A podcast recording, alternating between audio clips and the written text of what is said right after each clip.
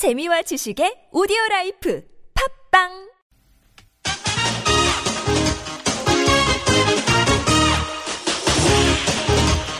열린 아침 김만흠입니다. 3부 시작합니다. 열린 인터뷰 두 번째 시간인데요. 의경 운전병으로 복무하면서 이른바 꽃보직 논란에 휩싸인 우병우 청와대 민정수석의 아들 우모 상경이 올 들어 실제 운전한 날짜가 복무 일수의 절반에 그쳤다는 주장이 나왔습니다. 외박이나 외출뿐만 아니라 복무 환경에도 특혜가 있다는 의혹이 나오고 있는데요. 이 문제를 직접 제기한 분이죠. 더불어민주당 국회 안전행정위원회 간사를 맡고 있는 박남춘 의원 연결해서 좀 더 자세한 얘기 나눠보겠습니다. 안녕하세요. 예, 안녕하세요. 박남춘입니다. 예, 반갑습니다.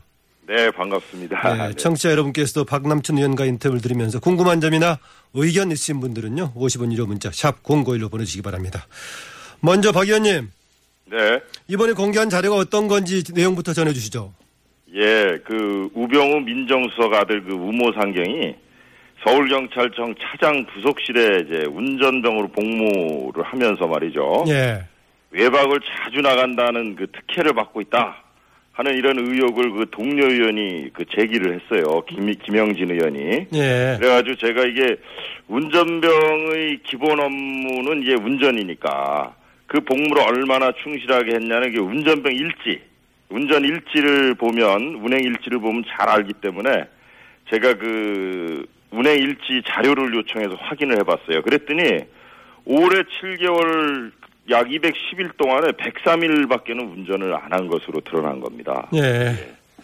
그 우병우 민정수석의 아들 의모 상병이 복무 중에 특혜를 받았다. 다른 복무자들에 비해서 어, 그 근거가 어떤 겁니까?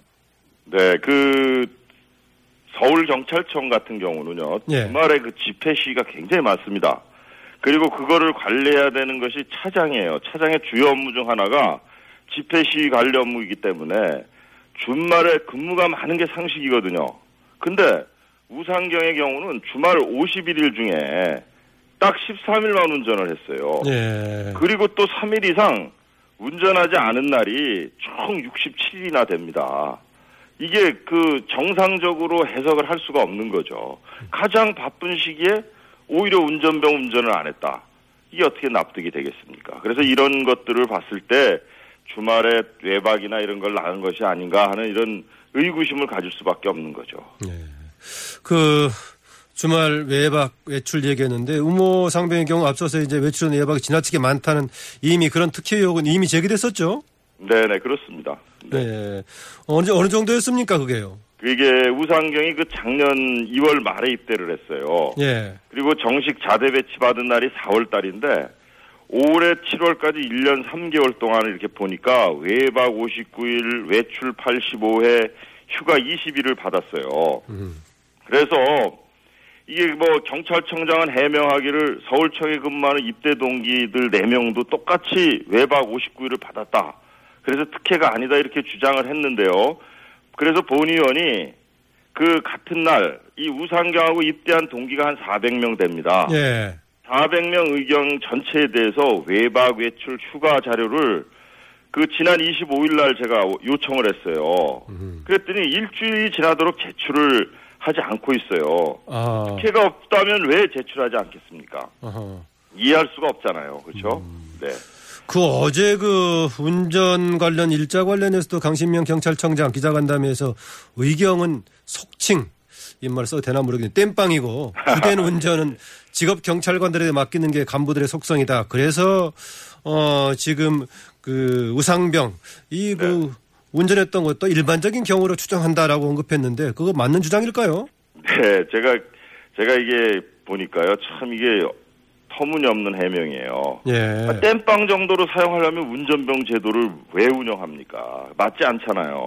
예? 그래서 이제 제가 그 받은 그 운행 일지를 아주 면밀하게 살펴봤더니 경찰 직원이 운전한 실적은 한 번도 없어요. 이름을 한 번도 올리지 않았어요. 예. 만약 경찰청장 그 발언이 사실이라면 운행 일지에 거짓으로 이름을 올렸다는 거 아니겠습니까? 음. 더큰 문제죠, 그죠? 어.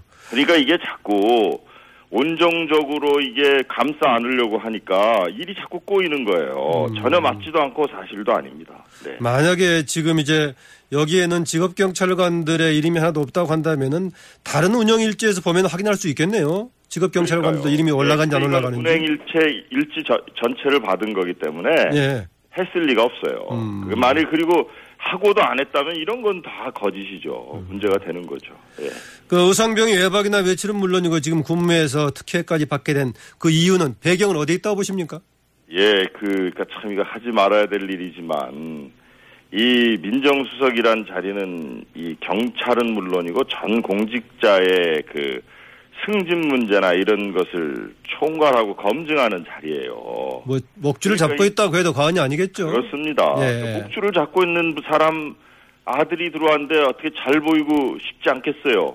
예. 음. 그래서 이런 경우는 본인이 고사를 해야 되는 거예요. 그리고 우리가 선진 서양 국가들에서 보듯이 오히려 자식들을 더 어려운 곳으로 보내야죠. 꽃보지게 보낼 게 아니고 예. 남들보다 우리 일반 국민 자식들보다 더 고생하는 자리로 보내야 이런 근본적 문제가 해결되는 것이죠. 경찰이 스스로 이건 눈치 보게 돼 있고 그러니까 특혜를 주고 이렇게 되는 거죠. 네.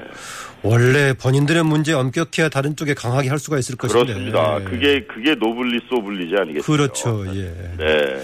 그 박근혜 대통령 어제 이제 공식 업무에 복귀한 첫날이었었는데 박근혜 대통령 발언은 아니지만 청와대 쪽에서는 우수석이 정상 업무 중이다 이렇게 얘기하고 있는데 우수석 거치 문제 어떻게 보세요? 예, 이게 그 민정수석이라는 자리는 굉장히 엄중하고 중요한 자리예요. 근데 이 민정수석이 이렇게 그 과거 어떤 정부에서든지 이렇게 논란의 중심에 섰던 적이 있었는지 되돌아볼 필요가 있어요. 이제 앞으로 대통령께서 공, 공직 관련 어떤 일을 하시더라도 국민들이 신뢰를 보내주시겠어요. 지금 국민들은 실망을 넘어서 지금 분노하고 있습니다.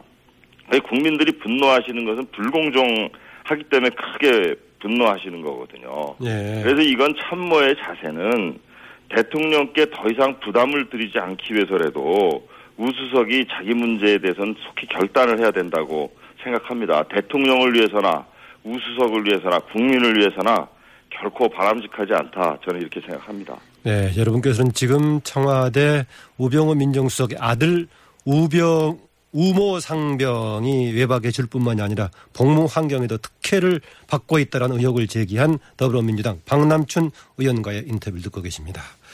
그 대통령 휴가 중에 발표된 이철성 경찰청장 후보자 음주운전 전과 드러나면서 우병우 수석 부실 검증 논란에 입사했는데 어차피 지금 이제 만약에 박근혜 대통령 개각을 한다면은 인사 검증자가 우수석이라면은 이게 국민 신뢰 받을 수 있겠습니까? 아, 예, 글쎄 말이죠. 그러니까 인, 인사검증 최종 책임자가 이제 우수석인데요. 박 의원께서 과거에 인사 문제도 관련하신 적 있었죠? 네, 제가 있습니다. 예. 그때는 사실 참 엄격하게 했어요. 왜 그러냐면 이 고위공직자의 도덕성 문제가 이거는 자기 그 국가 사회를 선도하는 아주 중요한 일이에요. 이게 이 공직자들은 임명되는 것만으로도 막 대한 국민들로부터 위임받은 자원과 권한을 행사하게 되거든요. 예. 그래서 무엇보다도 도덕성이 중요한 겁니다. 그래서 도덕성 검증만큼은 기준을 정해놓고 흔들림 없이 가야 되는 거예요. 그런데 요번에 보십시오. 진경준 검사장 인사검증 부실 드러났죠. 그 다음에 지금 신임 경찰청장 내정자도 보니까 음주운전하고 부동산 투기 의혹이 제기되고 있는 상황이에요. 아직 국회 청문 요청서가 오지 않았지만 청문회 과정에서 아마 또 다른 의혹들이 제기될 소지가 있어요. 그리고 현재 또 개각설도 나오는데 우수석이 인사 검증을 하면 이거 신뢰를 할 수 있겠습니까? 예. 네, 대통령께서 이 국정을 원활히 관리하시고 진정 개각의 의미를 살리고자 하신다면 그 우수석의 문제를 넘어서셔야 국민들이 진정성 있게 받아들일 걸로 봅니다.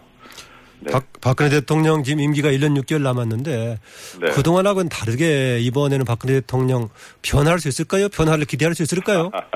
정말 제발 변하셔야 된다고 생각해요. 지금 보면 우리가 김영란법을 만들고 왜 이렇게 고통스럽게 지금 이거를 가, 가야 됩니까? 그게 다 깨끗한 나라 만들려고 하는 거 아니겠습니까? 그죠? 예. 김영란법을 100번, 1000번 만든들 이렇게 고위공직자들이 불공정하면은 깨끗한 사회가 앞당겨지지 않겠죠. 예. 그러니까 그런 차원에서라도 이거는 굉장히 중요한 일이라 이렇게 봅니다. 네. 예, 그래도 박근혜 대통령께서는 의혹이 확실하게 사실로 검증되기 전에는 그냥 이걸 가지고 문제를 이렇게 사퇴를 시키거나 그래서는 안 된다 그런 입장 아니십니까? 네, 근데 지금 그 의혹 수준을 넘는 거 아니겠습니까? 예. 예, 이 운행 일지나 이런 것들 보셔도 이게 통상 우리 보통 국- 시민들의 자제들이라면 이렇게 했겠습니까? 그렇다면 이거는 고위공직자가 그 아들 관리 잘못하고 또 그리고 그런 일을 하라고 맡긴 엄중한 자리거든요, 민정수석 자리가. 예. 그렇다면 이 의혹 수준은 이미 넘은 거 아니겠습니까? 네. 예. 어, 이 문제도 한번 짚어보죠. 지난해 그 민중총궐기 당시 경찰의 물대포를 맞고 쓰러진 농민 백남기 씨.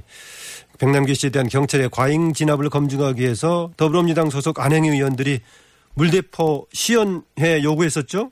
네, 했었습니다. 결국 무산됐어요. 어떤 이유에서 그렇습니까? 예, 두 가지 이유가 있었어요. 이 물대포 시연을 요구한 이유는 이 물대포가 과연 그 안전한 시위 진압 장비냐.